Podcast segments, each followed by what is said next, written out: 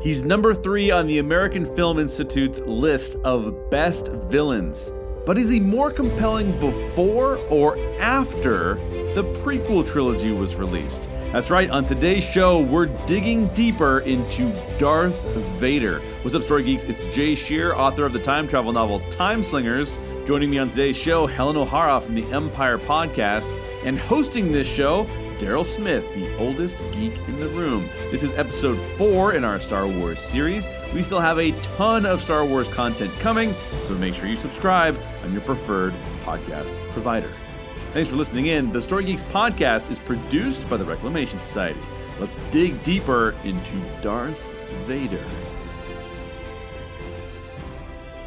Is this our first character focus we've done on a villain, quote unquote? Yeah, I think it is. First Oh, cool. character focus on a villain. Yeah. All right. Well, Helen, you're here to guide us through it. So Oh, we're- we're- you are our only hope. um, so we are going to talk Darth Vader, Okay. and I guess by default that means we're also going to talk a little bit of Anakin Skywalker. But That's right. Yeah. let's be honest, I'm leaning mostly towards Darth Vader here. that seems reasonable. yes, I think so too. So just starting off, uh, just the big high level question: Where does Darth Vader stand in our Star Wars character ranks? Do we love him? Do we hate him? Do we think he deserves his reputation as one of the all time greatest cinematic villains? Uh, Helen, why don't you kick us off on this? Uh, complicated question. So I feel like, uh, in terms of does he deserve a reputation as a great villain? I think on the basis of the original trilogy, yes, yes, a thousand times yes. Like he's so good in that trilogy, even with only a couple of minutes of screen time in the first film, he just dominates to such a degree, and, and he just fires your imagination, and you get so kind of obsessed with him. Um, which of course leads to the whole mess with the prequels, which we'll we'll get into. Um, but but I feel like uh, yeah, as a he is a great villain. Is he one of my you know sort of three or five favorite Star Wars characters? Probably not. I mean, you guys know this about me by now. I don't tend to love villains so much. Um, they don't tend to be my absolute favorite people. Right. Um, I mean, you know, every so often somebody like a Kingpin in Daredevil season one. Oh, so uh, you know, Yeah. I went, I was nuts about him. I was absolutely nuts about him, even while, you know, seeing him as a terrible, terrible person. Um, but it's pretty rare, and so yeah, in my personal ranking, he would not be up at the very top. Top 20, Top 25? Uh, yeah, I mean, I'd have to. Yeah, he'd have to be in there because, like, just because of the, the sort of iconic nature of him, Yeah. he would have to be. But, um, but not, not like super super high. Otherwise. Above Jar Jar. Oh yeah, that's fair. That's fair. That I will give you. Jay, what do you think? Well, actually, Helen, as a follow up question, because I don't tend to have a lot of villains at the top of my list either, but if you were to rank villains even outside the Star Wars universe, where would he appear in that ranking? Uh, You guys I did guess that, be- didn't you? Didn't you do uh, some version we, of that? We we have done that for Empire. Yeah. I- Yeah. I mean, then I guess he's probably in my top. I don't know, twenty certainly. Okay, okay. Uh, I don't know where. I, don't- I, Yeah. I I'm very bad at lists. I'm really Yeah, bad. I, I feel the same way. I feel the same. I was making a list last night, and I left two movies out of it that were part of the Star Wars like thing. I'm like, what? What happened here? Um, yeah, for me, I would also say that he's definitely not in the top five even Right. uh, of Star Wars characters. I agree with Helen that like there's a there's a big difference between how we see him in the original trilogy versus then how he appears in the prequels. I don't necessarily have an issue with what George Lucas was trying to do. Obviously, George as a writer or as a creator has a lot of fascination with Anakin Skywalker and Vader and has put a lot of importance on top of him. I mean, even even uh, this even Disney has kind of leaned into that by having Kylo like, you know, just really love him so much. Um, so I think George is probably like, wow, I'm so compelled by this. I should write about some more. And he has all the money in the world to do it. But like, I, I think that when you do explore a character like that in more depth, when the, when the mystery's there, we fill in the blanks Yeah. and we fill in the blanks with whatever we think is is the most fascinating thing. If somebody else fills in the blanks for you, then you go, oh, that's not how I would have filled in the blanks, and then it just I don't care takes that he doesn't like sand. yeah, yeah, yeah, yeah, exactly. So I think that it's really hard to maintain a really good mysterious character by revealing more backstory, and that's Mm-hmm. Yeah. essentially what they did, and Yeah. that's not. It's harder that way. well, that's I another think- question we have, so we can get Yeah. to that. Go ahead. Okay. No, no. th- let's let's wait and get to that. Okay. well, I'll take I'll take us there now. I'll just say real fast for my my personal ranking of Vader, probably top ten, maybe Right. somewhere between six and ten. Yeah, I think. yeah, Um, I've been pretty vocal that my favorite is Kylo, and that still Oh, yeah. stands. that's right. That's right. Oh yeah. So I guess I do like villains. Actually, yeah, that Kylo's is a that's the other villain I went nuts for. Actually. Yeah, Yeah. Yeah. he's great. Okay, but let's get into the backstory thing. So, um, you know, Hmm. we origin in the original trilogy we had a mysterious Vader, and then, like we've said, the prequels came along and gave us uh, an emo little kid that hates sand and and and is, has no relational boundaries whatsoever. None. But dude can pod race like Dude can pod race, for sure. Yeah, So, Yeah. um, I feel like I know the answer to this question, but we'll dig into it. the question is do we prefer having a backstory for Vader, or do we wish it was still a mystery? Um, so, yeah, Helen, go for it. Yeah, this is something I've talked about a bit on the Empire podcast. I hate uh, villain prequel backstories. I hate them. Yeah. I absolutely have no time for almost any of them. Um, there's, you know, a couple that have not actively damaged the character, but I don't think there are any that have really benefited anybody by their existence. And the Star Wars prequels are obviously exhibits A, B, and C in that case, because I think you get eno- exactly enough backstory for Vader in Empire and Jedi. You get the idea that this was a good man who fell into darkness. You get the idea that there's still maybe some shred of that man in there, and of course that comes through in the end. That is a tragedy. That is uh, a- an intriguing setup, and I get the urge to do more and say more, and that urge is almost always bad.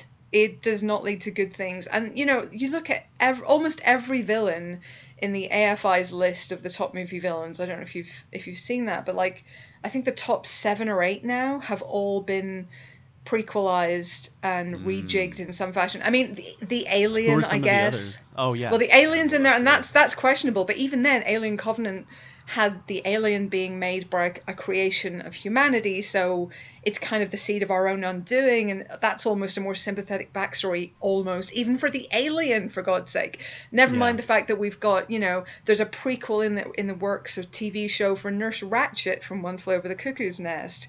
Um, you know, all of these villains. Uh, Hannibal Lecter had a backstory where it's all the fault of the Nazis for killing his sister during the war. Right. Yeah, but he's Hannibal Lecter. He's a bad He eats person. people. he eats people. Come on. I feel like I'm taking crazy pills. So I just I don't I don't agree. I, like, even Velociraptors in the in the Jurassic Park sequels suddenly now they're our friends. Are you kidding me? I can't be having with it. So so yeah, I I don't think uh, the backstory was a good idea. I can absolutely understand why a studio and a filmmaker would think it was a good idea. Um, but even then, if you start with a, an adorable blonde kid to make him the baddest bad guy in the galaxy, you have given yourself way too much to do in only three films, and it just doesn't work. By the way, just for just for the sake of saying what the list is, it Mm. is uh, AFI's list of villains. Number one, Hannibal Lecter. Yeah. Number two, Norman Bates. Number Right, three, Darth had- Vader. Yep. Yeah, yeah, yeah. The, the, so so far, we're three for three. yeah, Yep. exactly. Uh, four, Wicked Witch of the West. So we're four for four now, right? Wicked, 'Cause- yeah. Um, Nurse Ratched. Again, Right, there's a prequel yeah. coming. Is there really? There Oh is a, a Nurse Ratched. TV show with Sarah Paulson. Oh wow. Uh, six is Mr. Potter from It's a Wonderful Life. Okay, there, there, he stands alone. That's good. Yeah. That'd be a funny backstory. Maybe that's maybe that's what we need. Alex Forrest from Fatal Attraction. Okay, I've she's never, never, seen had. Fatal Attraction. I Yeah, she she's she she got a bad rap in a rap in that film, and she's never had a redo. So uh, yeah, that one that one stands. That one I'll give. you. Uh, Phyllis Dietrichson Dietrichson from uh, Double Indemnity, which that would I I, I, need Mm. That to go back and watch that movie. That's Yeah, that's a great 44, so movie. that's yeah, that's a, that's a ways back. yeah. Um, Regan MacNeil from The Exorcist. Oh, I mean, it's really Pazuzu though, right? So Yes, correct. Yes, it even has a it even has a as possessed by Pazuzu. Yeah. Yeah. and and there are you know exorcist prequels now as well although in fairness they don't make i guess the demon a good guy so i guess that one stands yeah, that would be kind of funny too. like before he's fallen, he's just, Yeah. he's just kind of a rascal in heaven. The oh. Exorcist. I I didn't see The Exorcist until I was in my 20s, Uh-huh. and I would Mm-hmm. pay good money to have those memories wiped from my brain. Oh, that's funny. And then last one is and then number ten, the evil queen from Snow White and the Seven Dwarfs.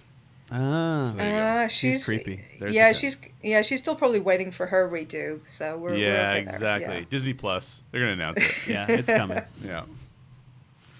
although there's been a Um, bit of her getting a um in once uh once upon a time right she's had a little bit more Oh. sympathy so Mm. even there That's a good point. Yeah, that's a good Mm-hmm. point. I didn't even think of that. Um, so why is it? What do I like him in the prequels? Does it help? Does it not? um, I sorry, I took us off on a total tangent. That's okay. But, We like um, those. I, I uh, here's the, here's part of the problem I think with the Vader turn. I think Helen is 100 percent right. So there's no disagreement there. I think that when a writer falls in love with a character and then they go they communicate to you that that character by the end of the film has found some form of redemption despite the fact that we thought that they were the, one of the most evil people in the galaxy. Um, and you can see like he added an extra evil person to the galaxy just so he had somebody Yeah. to get rid of right? Um, in the emperor. And uh, I think that there's there's kind of this thing in the back of your head like, well, I want people to know this character and why this character I think maybe even deserves a little bit of redemption.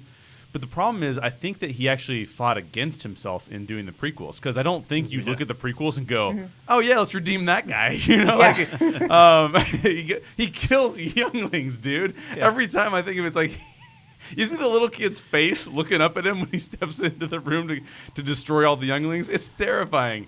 um, so it'd be hard to show you that scene and then be like, oh yeah, let me show you the scene at the end of, of Jedi. Uh, pretty rough. So no, I don't think the prequels help out that much. I, I'm not a prequels hater. Um, I think that the third film, especially, is pretty good, pretty good film, but it is. Uh, but yeah, I don't think it helps out with Vader's character per se.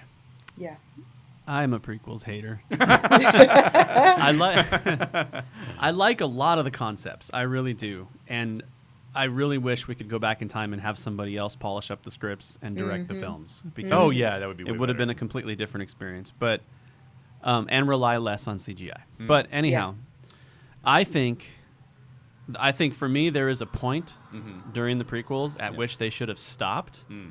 and giving us a history of Vader would have been absolutely awesome. Ah. And that point is before the Phantom Menace came out. When we saw the poster of little Jake Lloyd casting a Darth Oh, Vader yeah, shadow yeah, yeah, onto the Tatooine hut or whatever. Yeah, that was that That's was an incredible needed, yeah. poster. Yeah, Yeah. it was really great. But but I But- just uh, you know giving your giving us Jade, Jake Lloyd to start with. Never mind his acting ability because he was very young and you know I'm sure he could have gone on to be Laurence Olivier if all all things being equal. Starting from an adorable blonde child. It just is. It's an impossible journey to get from that to the Darth Vader that was in our heads in three films. I don't think there's any number of films that would get you there and feel really satisfying. Yeah. I really don't. and Yeah, it's totally. it's such a hard mountain to climb because Mm. like you said he ends he ends up with redemption at the end of jedi Yeah. so we already have that arc Exactly. Yeah. and so we have to have some sort of satisfying transition into him becoming an absolute bastard Yeah. of Yeah. a villain Exactly. but they think- don't I- do that in the prequels They don't Like, do that. No. he's still like lucas still wants to kind of make him a hero so he makes it this tragic thing and it's Yeah, like yeah, But yeah. I think you could have done that. I think you could have done that in some way, but you, you would have had to start with almost uh um you could have started with the kind of Anakin we see in the third film. And and the guy who's frustrated with the war and feels like he's got a better way to wage it and feels like, you know, his superiors don't know what they're doing. That guy could could have the best of intentions and turn into Darth Vader. Yeah. Um, but the but the adorable tot in the first film and the surly teen in the second film don't get us anywhere closer to that transition. They're just annoying people to be following. Mm, absolutely. And you don't get either. You don't get the um like the Aladdin vibe where it's kind of like, hey, I'm fighting against these like bigger powers, and I'm just kind Yeah. of doing my thing. And there's there's there's probably a quick turn there that you could make into. Well, now I'm fighting against them in a really aggressive way.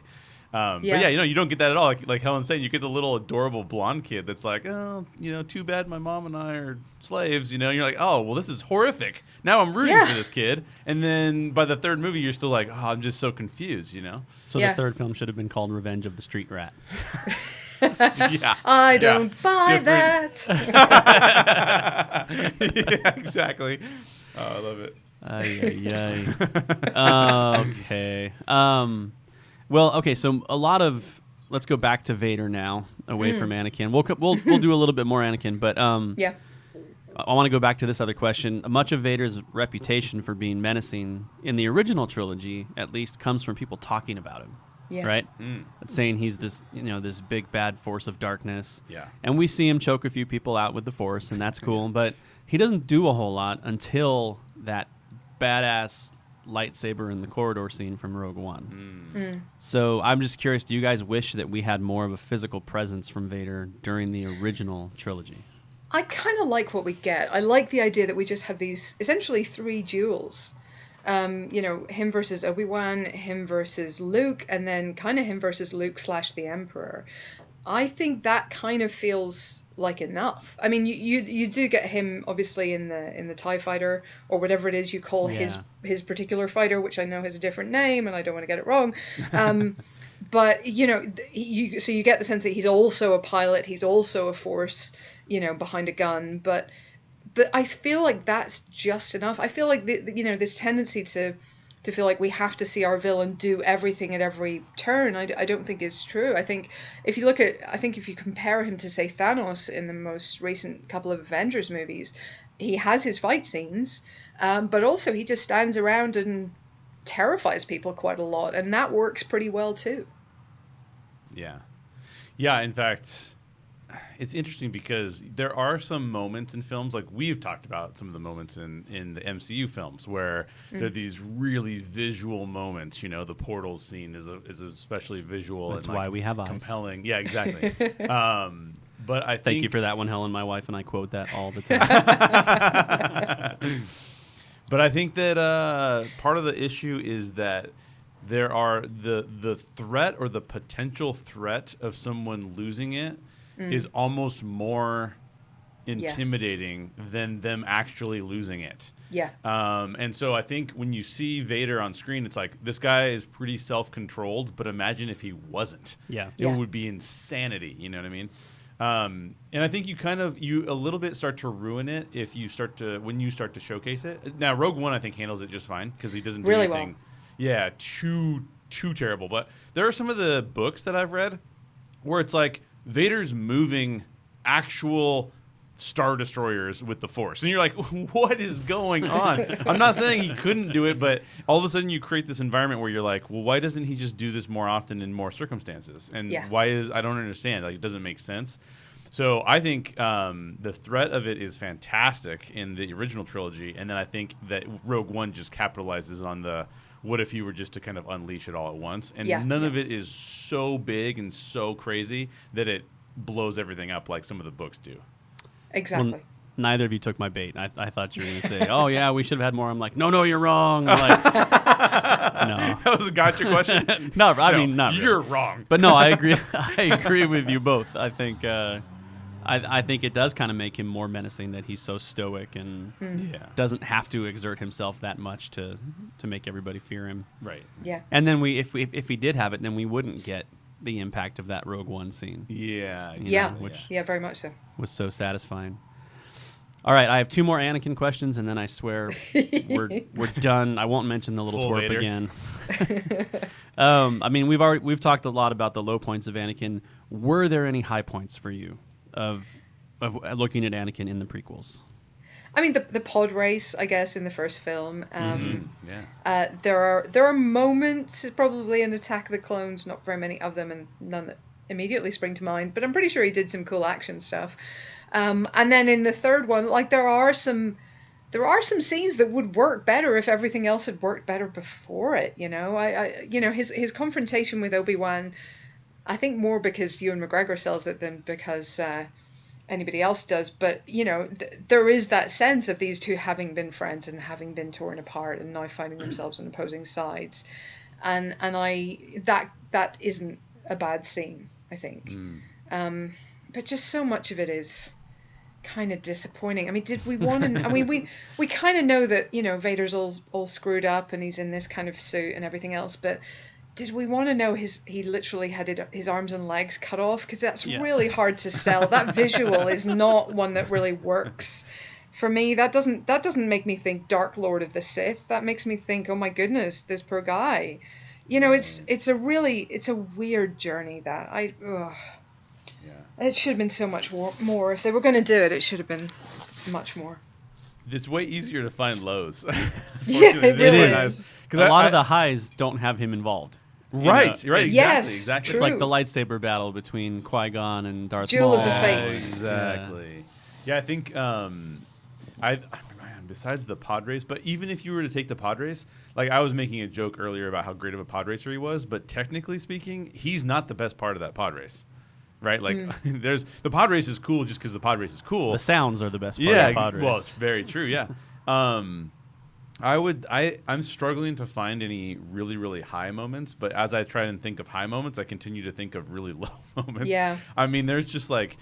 I think that George Lucas was writing a character that he did not fully understand or Mm-hmm. that had experiences that he had that he was trying to shove into a character where those experiences don't fit, fit with yeah and it just comes off as really awkward. It comes off really awkward when the first time you meet um, Padme and you and and Anakin meets Padme. There's a gigantic age difference between the two of them. Yeah. which isn't that big of a deal until Anakin tells you in the second film that like I've been thinking about you ever since I was ten. You know, you're like, what? What is what is going on here? You know, um, the the journey he goes on, which I can see George thinking like, well, what about obsession and how do you think about obsession? And this is a character who's going to be obsessed, but how that gets then portrayed on screen through Darth Vader's character journey is a really important thing and a really hard thing to handle. And I don't know that it's handled the way that it should be. And you already mentioned it. I mean,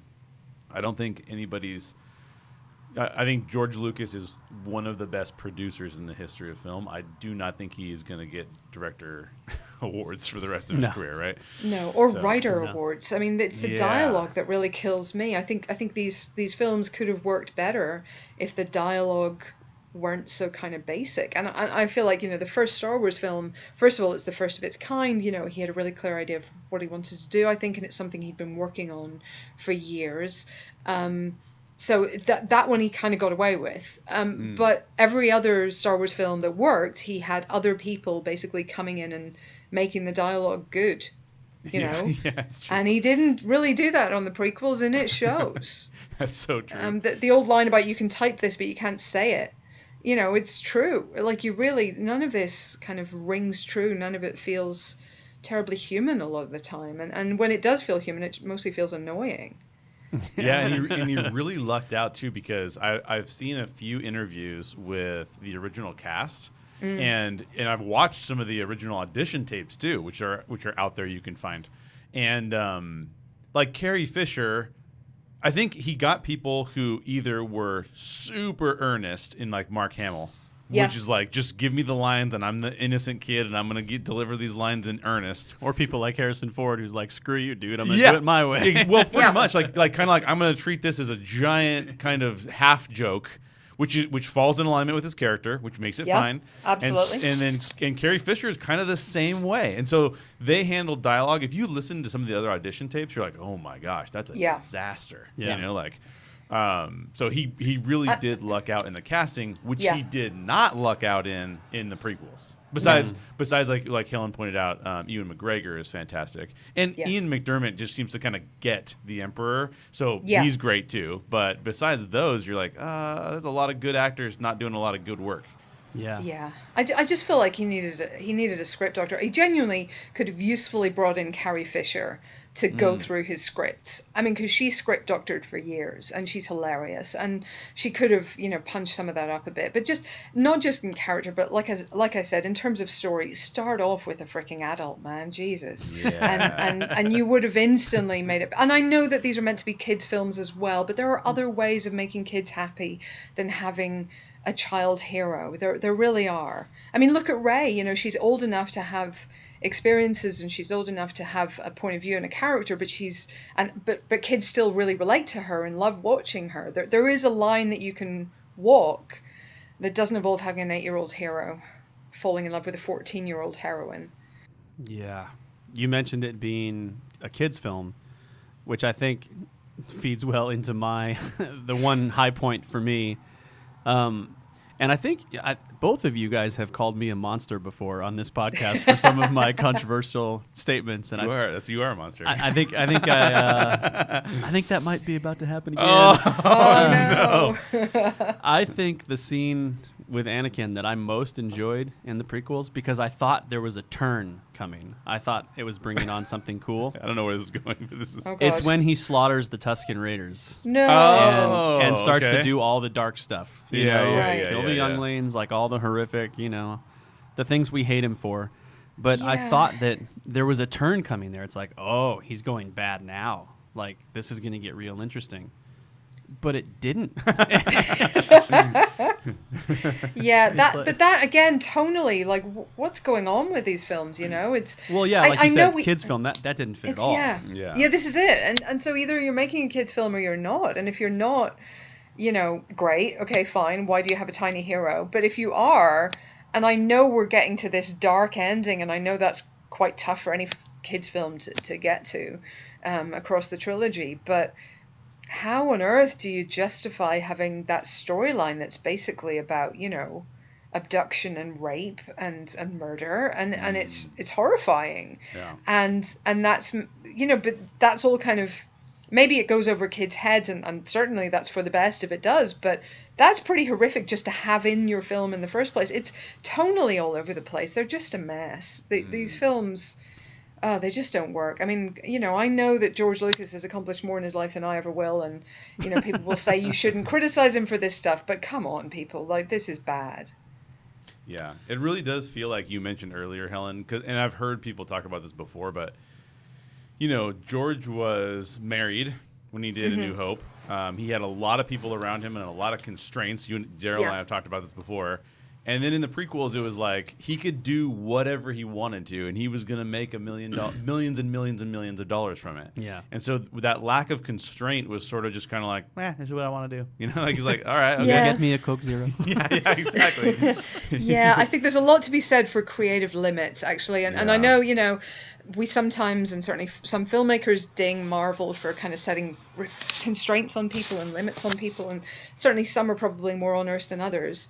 But also, there's something to be said for having to fit into, you know, a limit. Um, being able to push certain things in certain directions, being able to certainly bring your own personality to something and your own point of view to something, but also ultimately having some constraints on you. Because otherwise, you know, sometimes what happens is the prequel trilogy. Yeah, exactly, exactly. Um, Okay, one more Anakin question, but this one's Hmm. Sure. purely speculation, so it's Yeah. Okay. it'll be fun. Um, so Jay actually wrote this question. Star Wars has never formally released a decision on whether or not Anakin was created by Palpatine or Plagueis. Mm. Um, do you prefer that he was created by midi-chlorians or by a Sith Lord, or do you have something else? yeah, yeah, yeah. I actually wrote about this a little bit recently for Empire, so the, the new issue of Empire that's just about to come out. Um, Spoiler uh, is uh, is a Star Wars special issue, obviously for Rise of Skywalker, and we did a, a supplement on, you know, just the original film on all the Star Wars films, and I was writing about Darth Vader in Return of the Jedi, and I was talking more generally about Vader as a character. And I put in a line where I said I think it's it's very clearly implied that Palpatine created Vader or Anakin. That Palpatine learned from Plagueis because he says that his apprentice learned Plagueis's technique. Um, it's very clearly implied to my ears, at least, that that was Palpatine himself, or at least that he is an heir to that apprentice potentially, um, but has learned the same technique, and that that is an acknowledgement of a weird kind of fatherhood to Anakin. Um, I think again, like I would say of most of the prequels, if that is the intention, I would I would agree and I would completely acknowledge that it's not terribly well communicated because there is a lot of room for um, disagreement on that point, and I know a lot of people in the Empire Office disagreed with me on it. Um, but I think that's the clear implication of that line that he has and that conversation in the opera box. Um, so I'm inclined to believe that he was created by the Sith, and I think what's interesting, if that is the case, is that it's a it's a case of Sith overreach. That it's a case of them trying to bring about the destiny that they see for themselves and bringing about their own undoing in the same in the same act. Um, and I think if that is the case, then that's actually quite a potentially elegant piece of storytelling. The only problem is it wasn't sufficiently communicated for that elegance to make any impression or to in any way convince anybody of its existence. So um, so maybe it maybe it doesn't exist, and maybe I'm maybe I'm reading too much into it. But I, I am inclined to the Palpatine theory. Um, so before I before I fully answer this question, I have to know if I have to wait for my full answer to the aftercast or not. So are you? I know Daryl's caught up on the Mandalorian. I Are, am, yeah. Are you? Oh, I'm caught- not. You're not. But go ahead. Then I will No. save my full answer because I have I actually have a theory as it relates to things moving forward as well. Ah. Um, but uh, I will say that for this in this regard, um, I think that I mean George Lucas does tell us one thing, and that is he that Anakin was um, created by midichlorians. He does not have a biological father. Like we know that much, right? Because Mm. Yeah. that's said to us in the film. Which then means that either the midichlorians did that on their own. Midichlorians, for context, for um, for people who are like not midichlorians, like all all the midichlorians are are a measurement of uh, Of the of Force. yeah of a, of a cellular um, creature who works with cells, right? So You still haven't watched Community, right? no, I Helen, have haven't. you watched Community? yes. So I, I reference Community all the time, and Jay doesn't get it no because he hasn't yeah. watched it. But there's a scene in Community when it's like a flashback, and it, Uh. and it has Abed going to movie theaters warning children not to go see, warning people not to go see the. Star Wars prequels. Yeah. And then he gets in trouble for it, and his dad comes and he's like, "What the hell are you doing?" And Abed goes, "Midichlorians, Dad. Midichlorians." exactly. Uh, and and, that, and so so midichlorians are basically just uh, creatures that interact with cells, um, h- like human cells, basically, and they're a measurement of how much the force is working within those cells. Uh, they're like a proxy for that measurement, right? So um, that was that was my defense of midichlorians, which I don't believe I need. I want to defend in the first place. I'm just saying that's what they are. Um, but I'm assuming that that uh, in that regard, a uh, Palpatine or Plagueis could take midichlorians and implant them right? So I think it's it's very uh, if they are creatures that can be manipulated and they can be placed inside other organic material, then technically, yeah, they can just be creating. And I think that's probably where some of the I'm not familiar with the extended universe to the extent where I know about all the Palpatine clones and all this madness. Um, I know it's a lot. People are talking about that a lot these days, with Palpatine probably showing up in the Rise of Skywalker. But uh, I would tell you that that's probably the way that that is done from a force perspective is the manipulation of midichlorians. So yeah, that, that, that's kind of what he says at the opera, right? Yeah, exactly. Yeah, yeah, exactly. So I think I agree with Helen. It's it's it's sort of creepily implied that that's what happened to Anakin, um, but they've never really landed that plane. So we'll see if they we'll see if they land it in the Rise of Skywalker or in some other material. Hmm. What do you think? I think one of my great privileges as a host is the ability to sidestep questions that I know nothing about. Outrageous. I don't know, man. I have no idea. Yeah. I- um, nor do I care. If we were talking about another character, then I might care, but Yeah. I don't care. I, I don't know a whole lot about Plagueis and would probably have liked to have seen some on-screen version of that. That'd Yeah. be cool, but uh, yeah, I don't know. Well, know. there's not a whole lot to be known about Plagueis, anyways. Like, there's not a lot of. Yeah. Yeah. Unless it turns up in a Knights of the Old Republic sort of a. If they do make one of these kind of older uh, t- uh, films spin offs, you know, they're ta- there's rumors that the uh, some of the upcoming trilogies might be kind of ancient history in Star Wars. And then maybe we'll know more about these kind of characters. That would be interesting. But, you know, I also hope that they kind of widen out the Star Wars universe and, and show us if it can survive beyond the Skywalker family. yeah. Yeah, totally. Okay, for my next question, I have a quick little clip that I'm going to play. This is not a Star Wars clip, at least not from a Star Wars movie.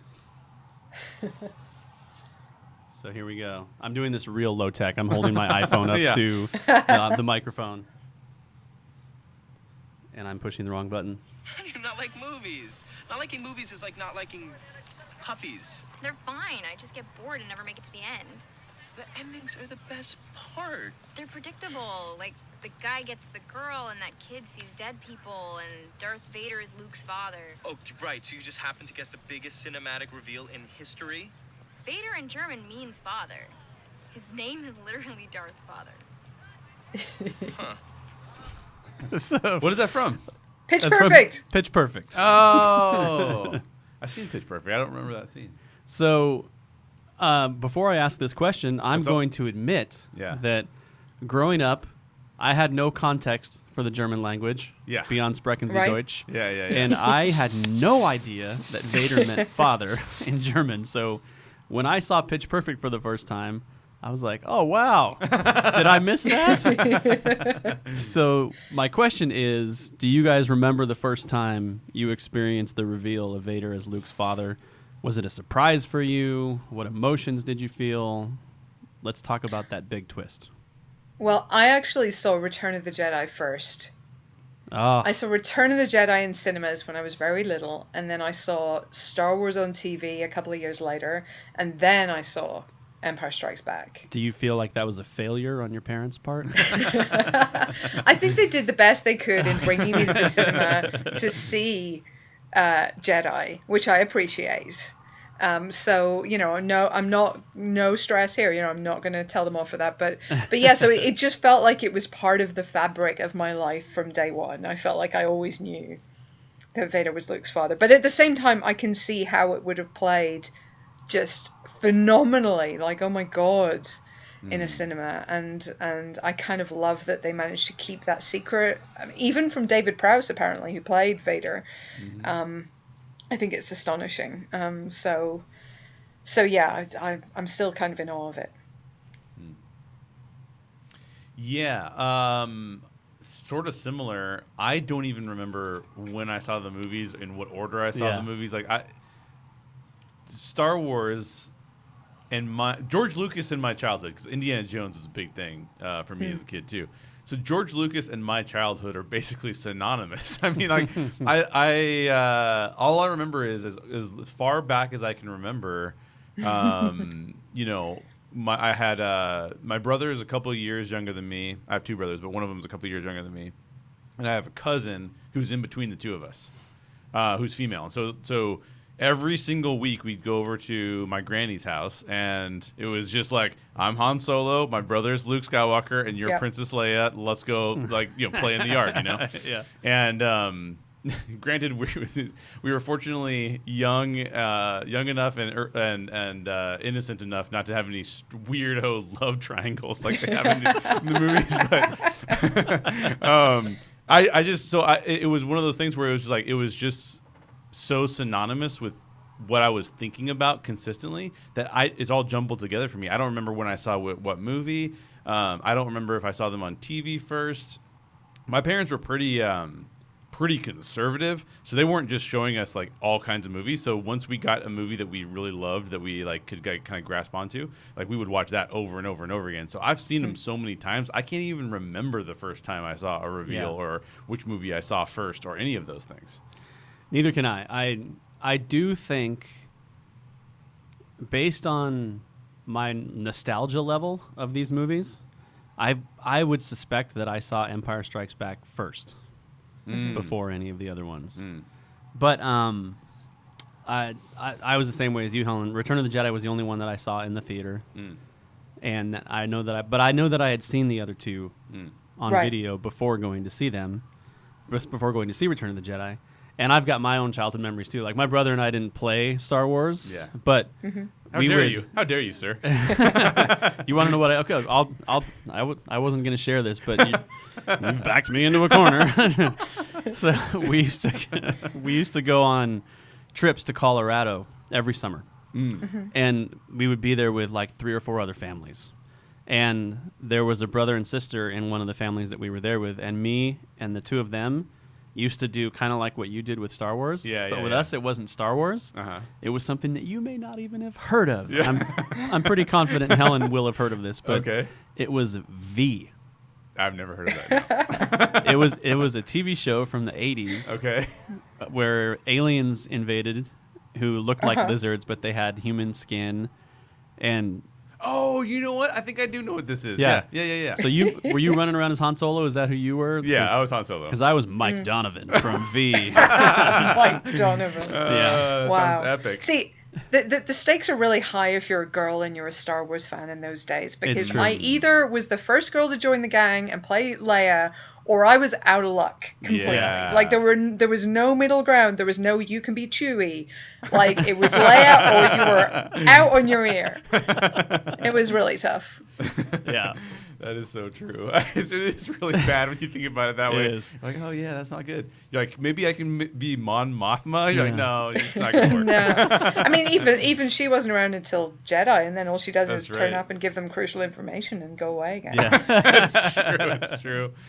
Many Bothans died. But on those trips to Colorado, we would we'd take a, our motorhome, and my brother and I would ride in the back of the motorhome and watch the entire Star Wars trilogy, oh, nice. Oh my watch the entire Back to the Future trilogy, oh, well done, sir. and dreamy. watch the entire Indiana Jones trilogy. I take it back. And I stress trilogy because Yeah. at that time I it really I'm was not a aware- trilogy. Yeah. I'm just not aware like of any now. fourth film. Just yeah, like it is just like today. it is. There's never been any other films. Yeah. So I don't remember the initial reveal of that, but I've seen lots of YouTube videos of, of parents Showing showing, it it to their kids. Yeah, kids yeah, and yeah, I revealing do, it, and some of them are pretty shocked. I know. So I just don't know how you grow up in today's culture not knowing that Darth Vader is Luke Skywalker's father. No, you don't. In fact, um, first of all, I want to know how the German kids respond. Yeah. They're like, oh yeah, obviously. He's his Um, father. yeah, yeah, yeah. It's like it's it's a given, dude. Um, but I will say that I have a I have a buddy of mine who I was just uh, we were we were on a trip together. So shout out to Mike if you're listening. Um, and he told Mike me he Donovan? goes- yeah, Mike Donovan. Donovan. I'm very close personal friends with Mike Donovan. Um, and he was telling me that he's never actually seen any of the Star Wars films. So I told him, I said, we should do, Hmm. because some, some friends of mine did this on a podcast. They watch the movies with them and just kind of interview them after the movies Yeah. and just get some feel for yeah, I heard some of that too. But he knew all the things. Like he's like, I mean, Hmm. I know that you know Vader's Luke's father. It's like, so it's so such a cultural thing Yeah, that It's so pervasive. yeah. I mean, you'd have to get a little kid who literally had never heard of this before to, Hmm. to surprise them. Yeah. Otherwise, you're not being surprised. You know. Yeah. And even then, they have to have not played like Lego Star Wars. Exactly. Exactly. You know, it's it's just out there in the culture. Yeah. Crazy. yeah. Um, okay, now that we know that Vader is Luke's father, we've revealed that. It's a big, Oh you know, it's an exclusive gosh. here on the Story Geeks podcast. Why does Vader want Luke to rule the galaxy alongside him as father and son? What do you think? I th- I think those scenes actually are very very revealing, and I think they're really well played. Actually, it's it's it's a search for. Uh, God, I've forgotten the word. Hang on, I'm just gonna have to. Yeah, it's a it's a search for kind of acceptance, and it's a search for like affirmation that he made the right choice all those years ago. Um, it's it's really a plea to Luke to essentially tell him he's okay. And and I think you get a sense in that conversation, you know, when he's bringing him to the Emperor in Endor, and Luke's kind of saying, you know, you don't have to do this the whole way while going along and offering no resistance. You get a real sense of how lonely Vader's been and how isolated and how I think miserable his life has been in the 20 years or so since uh, Revenge of the Sith. You know, because he ha- it's just been pure war. Obviously, he thinks he's lost the only woman. Well, he did lose the only woman he ever loved. Um, he lost his kids. He lost everything. He lost his arms and legs. Um, and you get the sense of how that that he maybe he has had doubts all that time that he's been doing what the emperor told him that he's been fighting all these wars but maybe he wasn't sure that he was right. So he needs Luke. He needs Luke's um, Luke to go along with him to be sure that he's done the right thing. And I think it's actually it's a it's a really really good insight into Vader's lack of certainty in himself I think Yeah, I I agree with that 100%. They're really great scenes. And I do think that if you were gonna, um, I apologize for bringing the prequels back up, Daryl. But uh, if you were gonna, As you should. as as you go back into the prequel era, that is maybe, if you look at these scenes and the prequel era, that is the one area where there's some connection to understanding Anakin to Vader as a transition Sure. because of what Helen just talked about. He did lose the only woman that he ever loved. He knew that she was. Um, I thi- think it was revealed to him afterwards that she was pregnant and that he would have two kids that are off somewhere. And then he really does spend this whole existence of I thought what I was trying to do was save my family and Yeah. create order in the galaxy so that this wouldn't happen to other people. And instead, what I got wrapped up into is this whole, you know, massive empire thing um, and now I'm basically the the number one right hand dude to the most evil person in the galaxy. and if you don't Yeah. believe that, they'll just tell you in the crawl. like, Yeah. he's horrible. It's pretty clear. yeah, it's pretty clear. Um, and so I think that this is the this is the connective tissue between those two films. Like he, Yeah. if if anybody was going to come back and you know he was going to see why he got involved in this in the first place you know this is what it would be. It would be i got involved in this in the first place because of family and here's family yeah to save my family. Yeah, and yeah. because he doesn't really know another way it's like well join me then because then together as family we can be good to go and then we Mm. can put our will on other people.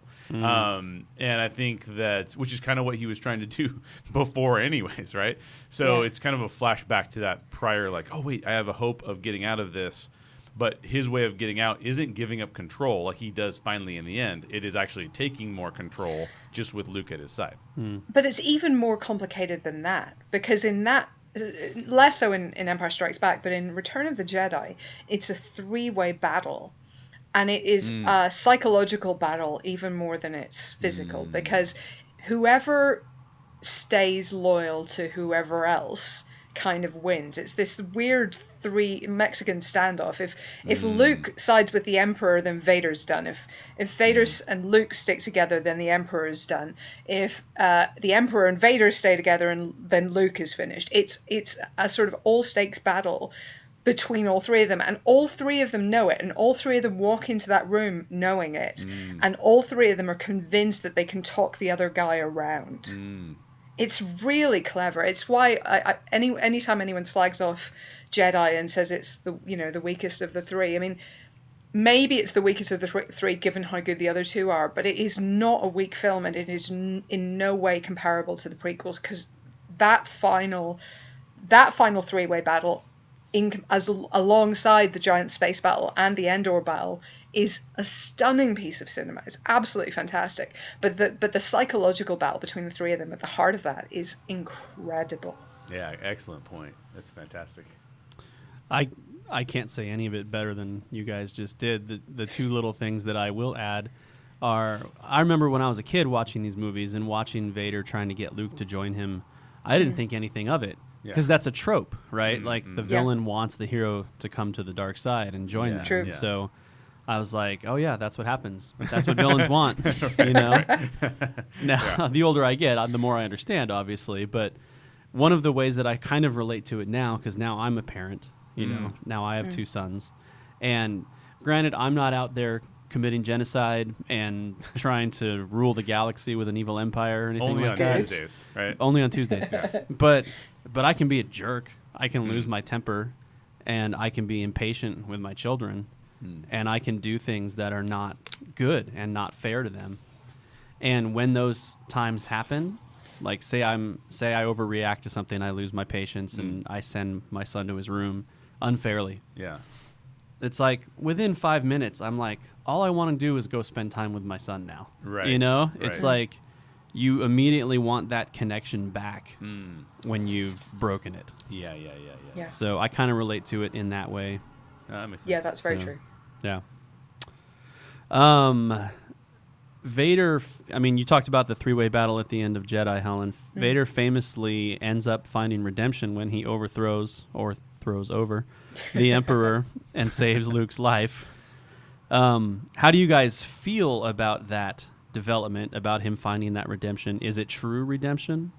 We've got an episode coming up later in the series where we're going to talk about redemption for the entire episode Yeah. but we can dip our toe into it a little bit right now. So, Helen, what did you think of that? Well, yeah, I mean, I think there's an element of, uh, you know, it's not a whole scale uh, um, rejection of the emperor's political system necessarily. You know that we're aware of. He doesn't sort of go in. I see now that I was wrong to set up a, a fascist state that oppresses people across the galaxy. Um, what it is, it, it's portrayed as a more personal battle. It's portrayed as him choosing the his love for his son over his mentor and his his father figure and that is uh, that that that is a form of redemption in itself that is a form of of you know uh, recovery of of some spark of goodness in him and, and some some sense that he needs to protect someone um, and not just be the right hand man of this of this kind of monster um, it, it, yeah we don't know for sure that it is a full redemption. Uh, he certainly didn't atone for all the damage he's presumably done to thousands, maybe millions of people over the years. Um, but at the same time, we don't know that he didn't. Um, I, I, I mean, I was raised Catholic, so at this point, you know, you're sort of giving people maybe the benefit of the doubt because there's a bit of self-sacrifice there, and that obviously plays like plays like gangbusters with Catholics. Um, so, so I'm inclined to to take it as a whole scale redemption, as a whole scale atonement for everything that he did, uh, as an effort to put right what he put wrong. Um, but I, but yeah, you're right. It's not entirely made clear on screen. Redemption is such a tricky topic. I did I did a um I do these things called daily journals, uh, almost daily journals because I don't do them every day, and uh, I I actually started reading um, the definitions, the formal definitions of the word redemption, and then applying them to. And I was apply I was giving examples, so I was giving this as one of the examples. And the interesting thing about redemption is that you have two guiding principles when you're making a decision about redemption. One is a metaphysical one, um, or a supernatural one, or a spiritual one, and the other is a more physical, like actually looking at a uh, uh, scales and weights and saying like, okay, well, did you redeem this, right? Like, and the, and the formal, I mean, the the, the uh, etymology, the word's coming from redeem, meaning like you're giving your ticket in, like, here, Yeah, I got it's this a ticket. It's transactional a- term. yeah, Right. exactly. Yeah. So, does he is he redeemed? Well, obviously George Lucas is telling us that he is because when we see him again, he's he's a Force ghost and light side. We've never seen a Sith Force ghost. Not to say that they don't exist. We might see one in the Rise of Skywalker, but up until that point, like he's light side. He's with the other Force ghosts. He's one with the Force. The Force has redeemed him, in terms Yeah. of it not like just sending him into oblivion, right? Um, Yeah.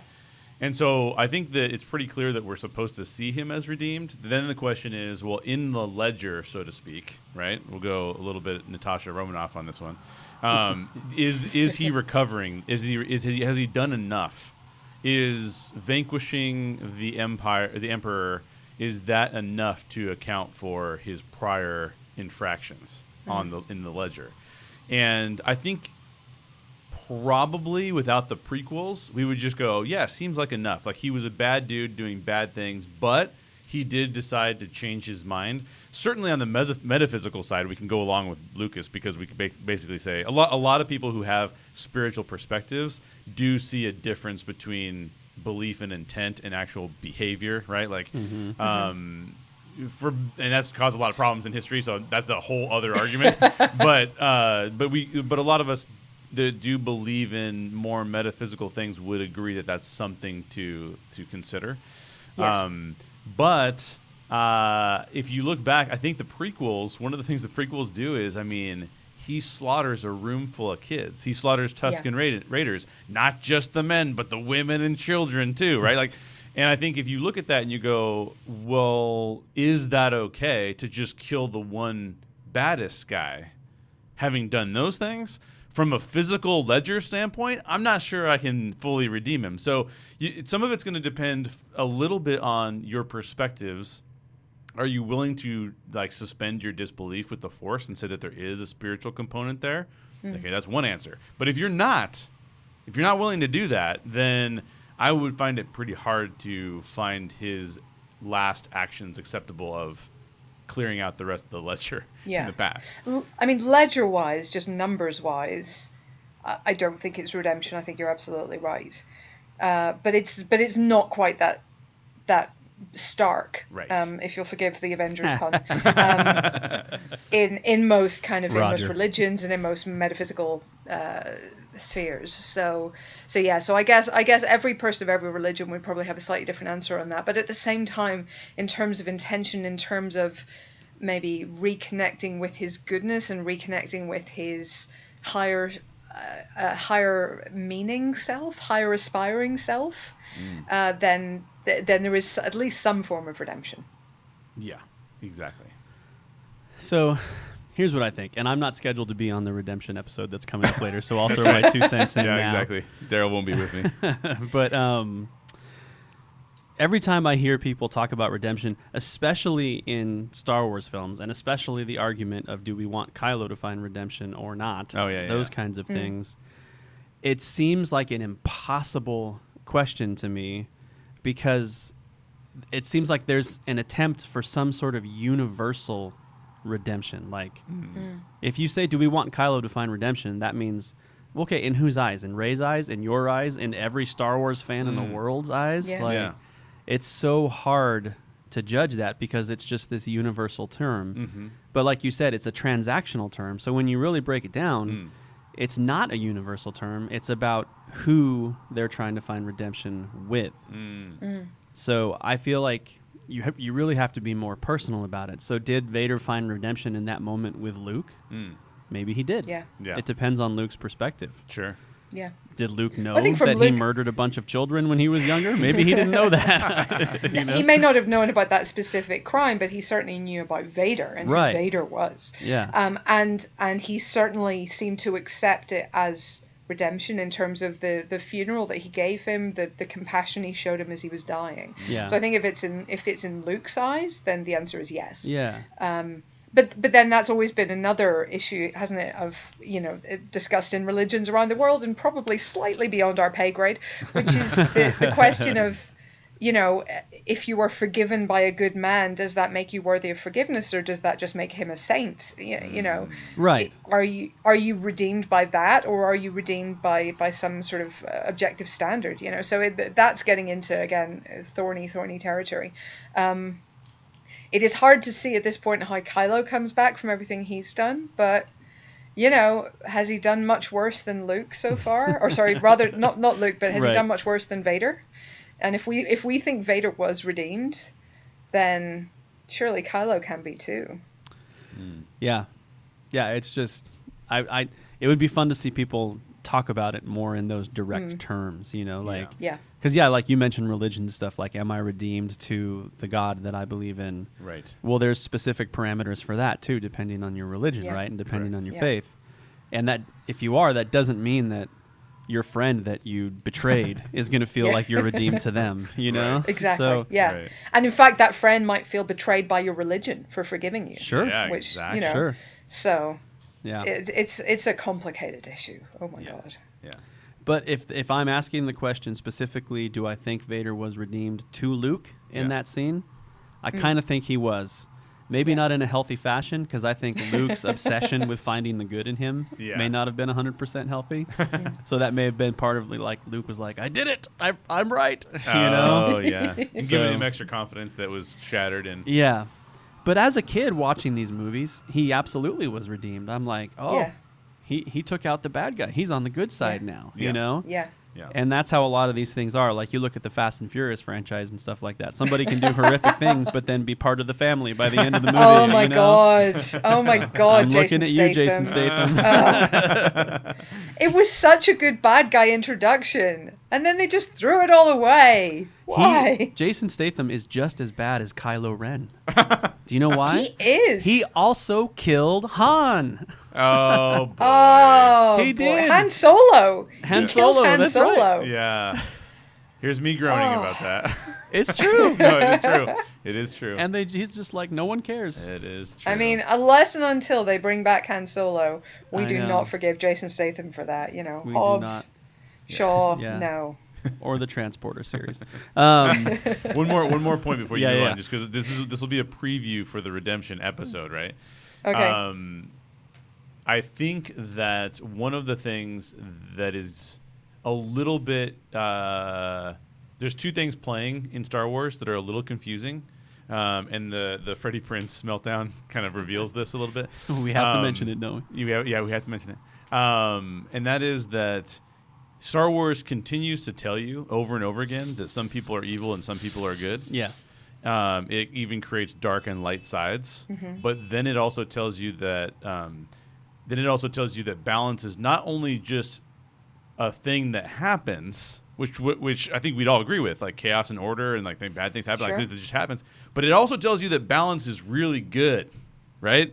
And so that that creates Without a lot of explaining what balance Mm. technically is right, and so that creates a lot of confusion because in the crawl they will literally tell you who's bad and who's good. They will literally Yeah. reiterate that to you throughout. They will literally you root for the good guys to overcome the bad guys, and then at the end of the day they're like, "But balance is good," and you're yeah, like, I've always "Ah." had, I've always had a problem with their use of balance, bringing balance to the force. Yes. So have we. if we take, yeah, because if we take Vader's life as bringing balance to the force, right? right, Then the balance that it is is zero Sith and one Jedi yes, at the end of Return of the Jedi. Or, or you know the, the the capacity perhaps to make more Jedi's. So balance is only light side, yes, which makes no sense right, because balance implies two sides and a balance between them. right, right, exactly. So that whole, I mean, again, this is kind of the thing that a screenwriter of greater perhaps subtlety than George Lucas might have quibbled with and might have kind of discussed a bit more because the b- idea of bringing balance to force, this is not what he does. And if you're going to have a prophecy in your film about your hero, it, or anti-hero as the case may be, you have to deliver the prophecy, and Right. therefore you have to understand what the hell the prophecy is prophecy is saying. And I don't think they Exactly. do in Star Wars. It's really annoying. Exactly. Now, having said all that, maybe at the end of the Rise of Skywalker, we will suddenly understand what that means, and maybe Mm. we'll see that it didn't just refer to um, Anakin himself, but to his sons, son and daughter as well, Mm, somehow. mm.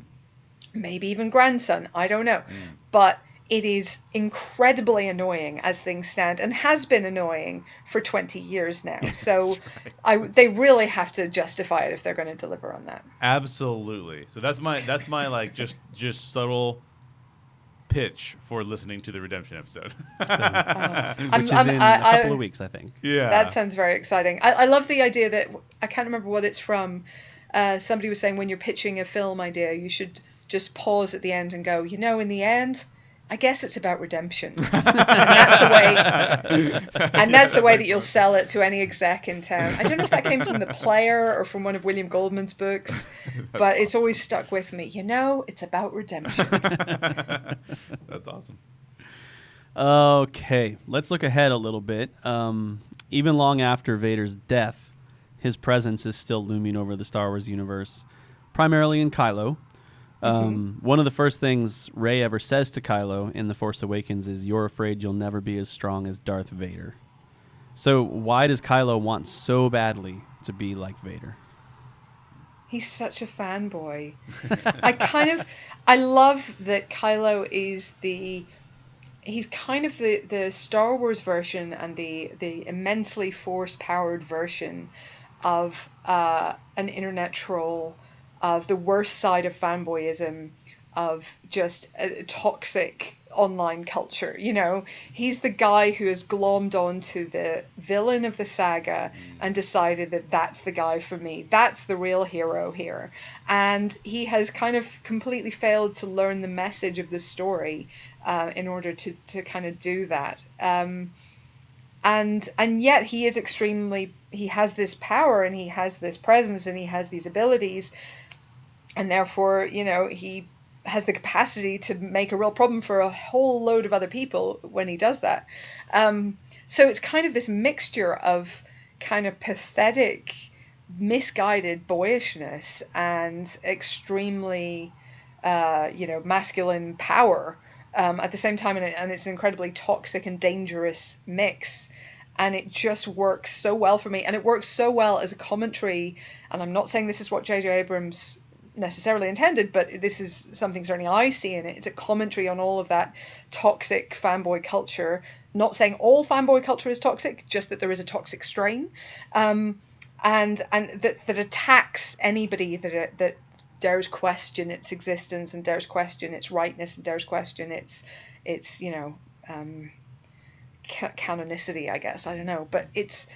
I, I just think it's such a clever way of setting up your villain or anti-hero in your in your new trilogy that's a, that's a you know a, a sequel to the original. And i think it is such uh, it's a much much more intelligent way of setting things up than the prequels instantly.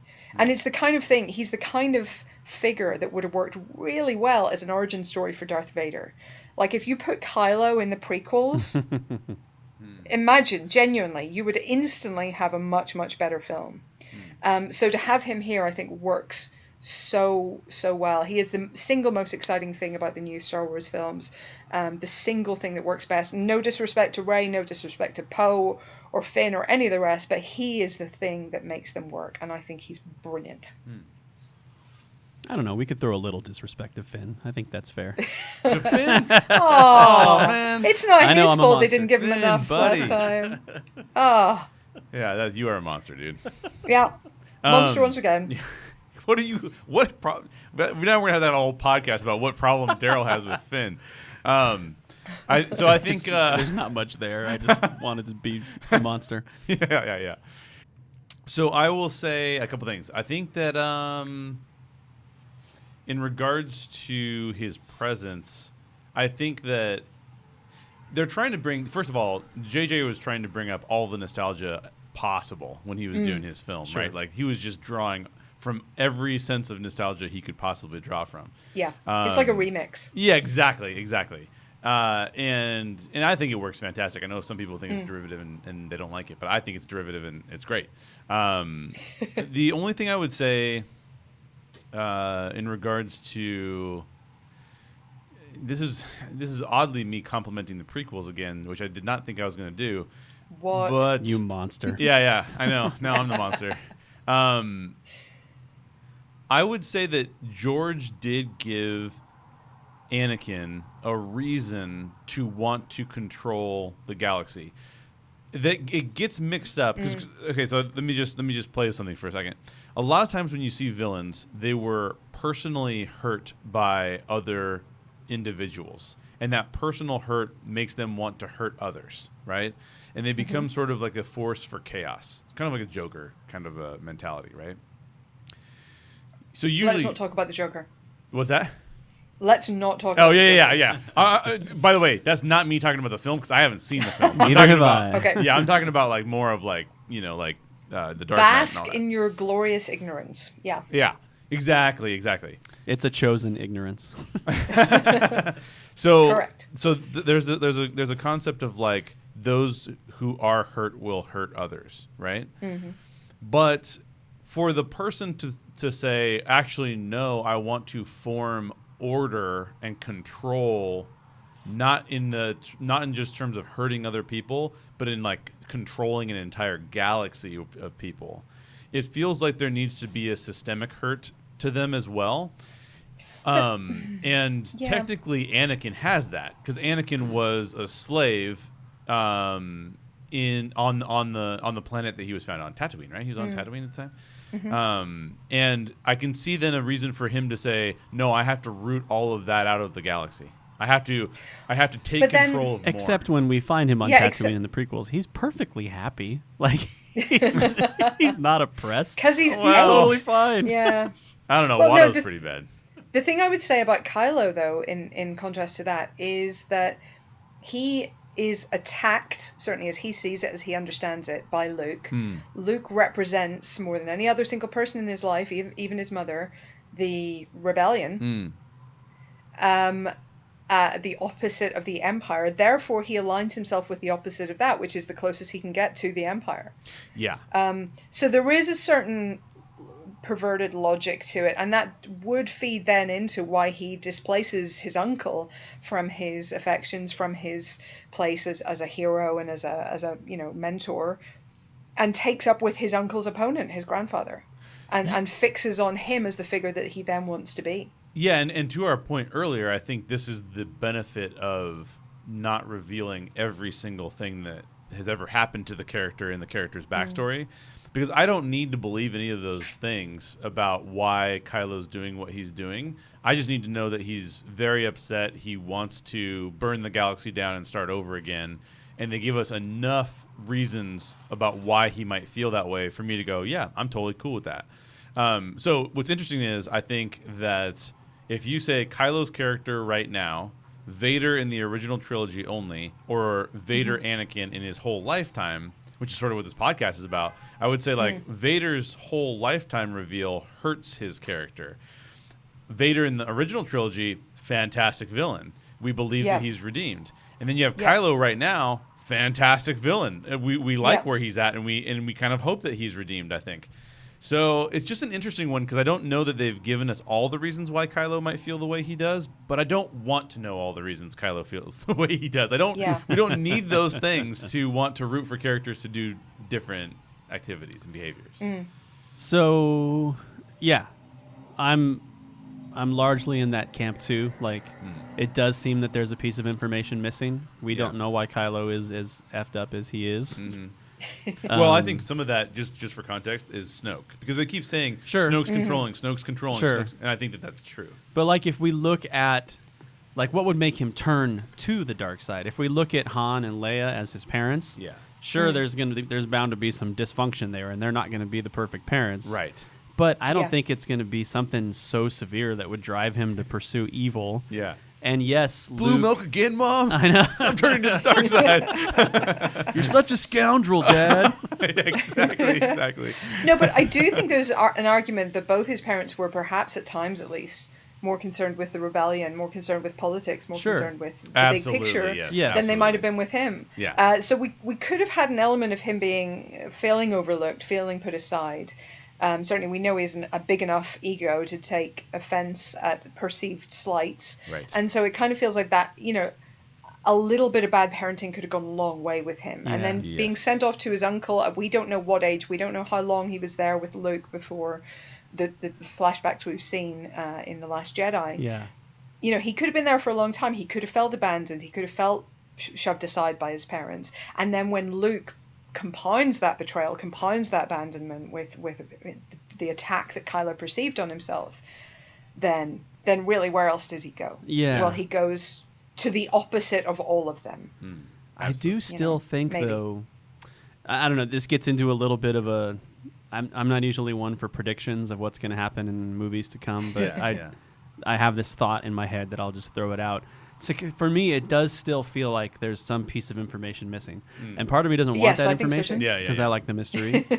but part of me also wonders, what if something was planted in him or some sort of influence mm-hmm. was put upon him Yeah. in a mysterious fashion to make him like twist that way. Yeah, totally. And what if we are going to learn that that influence came from Palpatine, Yeah, and that's why Maybe, he's in the Rise of Skywalker? yeah. Mm.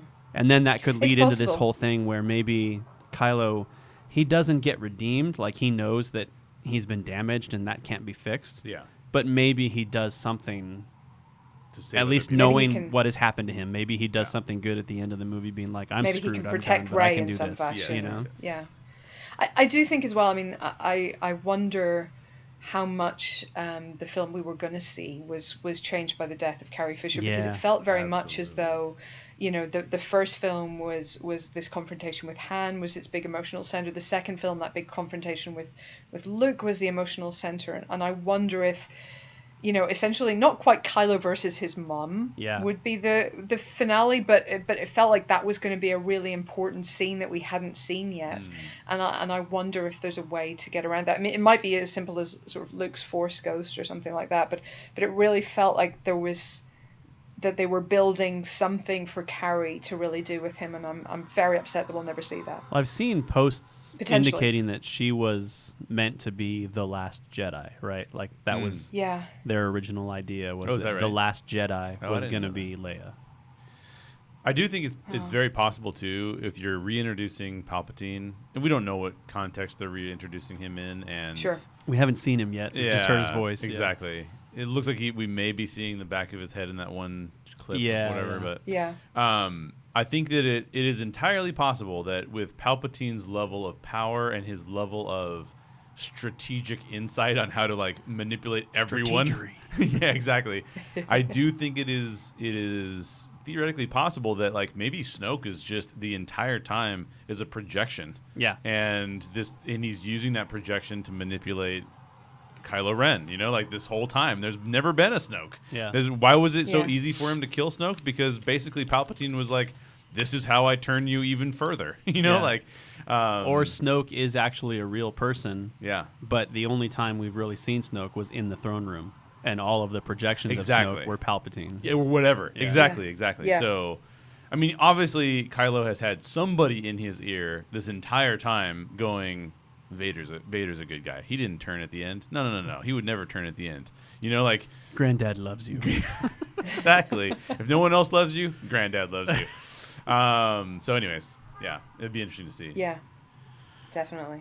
Um, that's pretty much the questions I have. Is there anything else you guys want to throw out there about Vader on screen, or any other ways that Vader is sort of looming over the future of the Star Wars universe?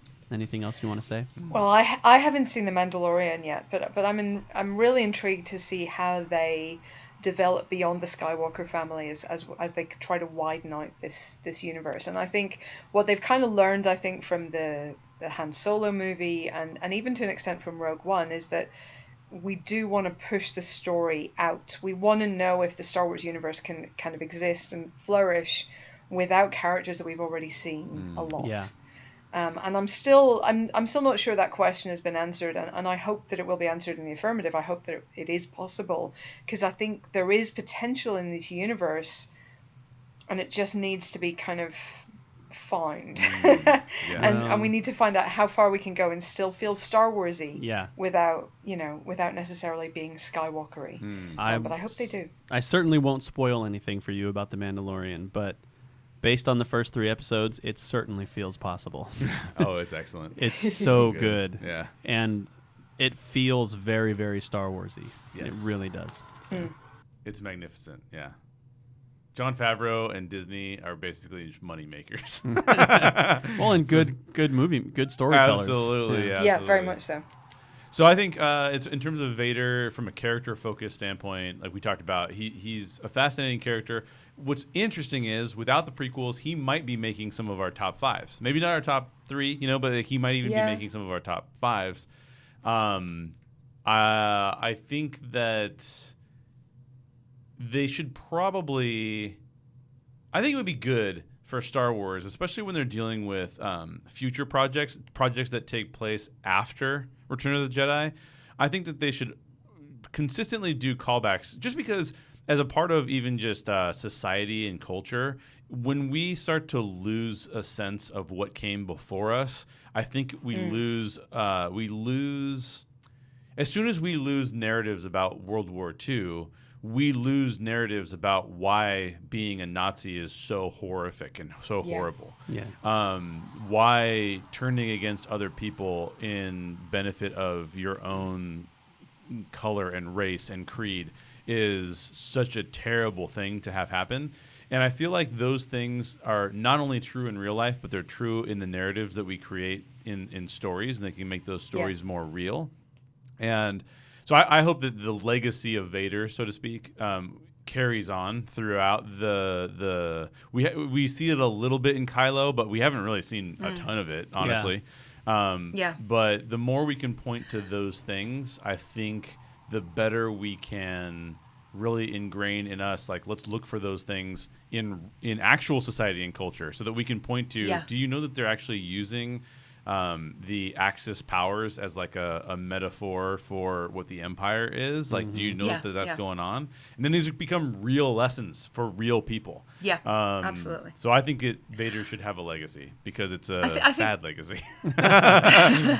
I think that's really true. I think that's really right, and I think as well that the um, there, there is a model that works. Like I feel like if you look at the first couple of seasons of the Netflix Marvel shows, right, Mm. w- where they peppered it with references to you know the incident.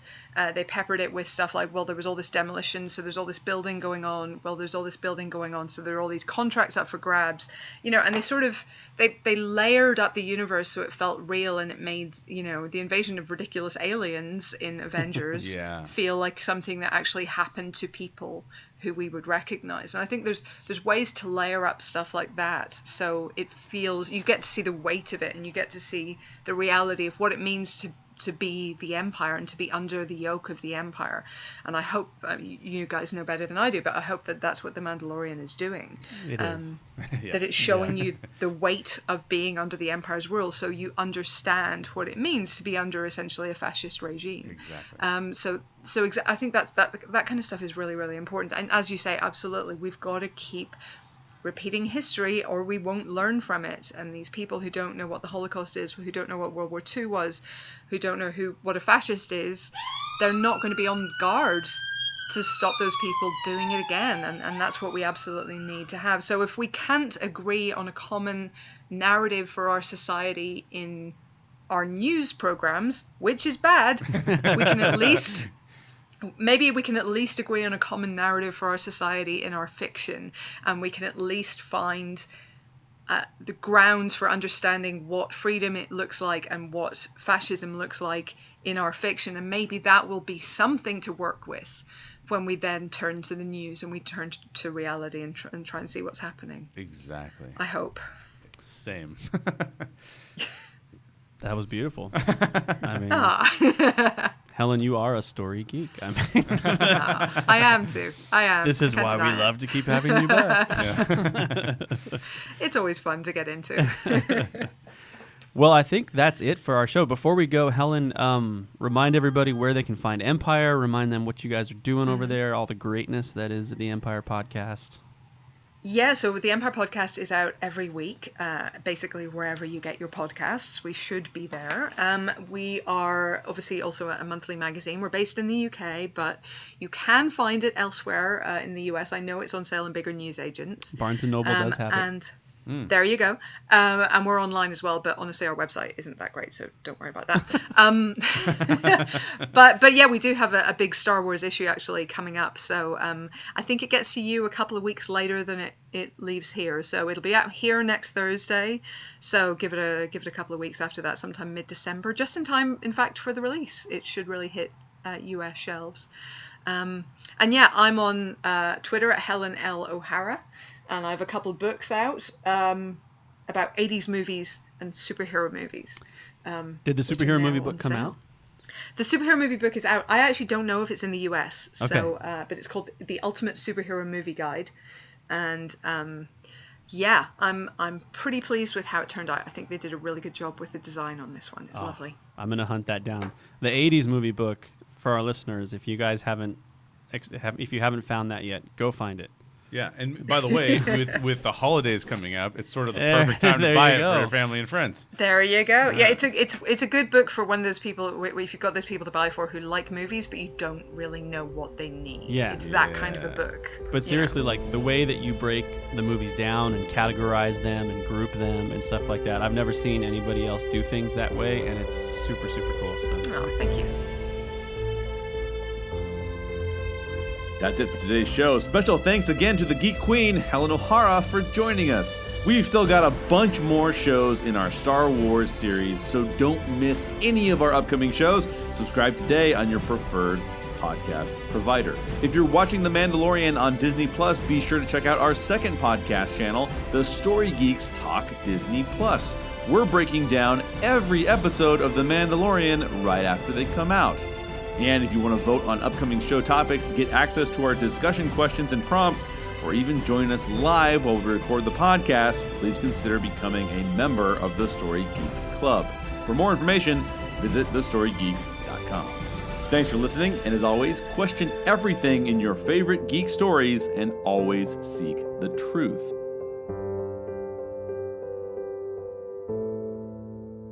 Special thanks again to all the members of our Story Geeks Club. This week we're celebrating Ray DeLeon. He just increased his monthly support, which puts him in the Cosmic Hero tier, and also means that we get to have him as a guest on one of our upcoming aftercasts. You can become a member of the Story Geeks Club starting at only $2 a month at our friendly neighborhood Story Geek tier, or upgrade to our $3 a month tier, which we call Earth's Mightiest Club members, and vote on upcoming show topics and get access to our live shows when we're able to record them. At $5 a month, we do a special thank you to all of our Guardians of the Solar System Club members. They receive our discussion questions and prompts before each show comes out.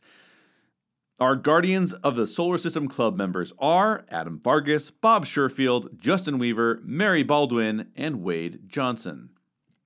And of course, as I mentioned, Ray just joined our Cosmic Heroes. At $8 a month, you get to occasionally join us on one of our aftercasts. Our Cosmic Heroes are Jim Baldwin, Monty Thigpen, Nick Prokop, and Ray DeLeon. And special thanks to our extra special mastermind of multiverse madness, Connie Moe, who could be on our aftercasts every single month if she wanted. We appreciate all the members of the Story Geeks Club, even those we haven't mentioned by name. If you would like to support the show by joining the Story Geeks Club, please head over to thestorygeeks.com.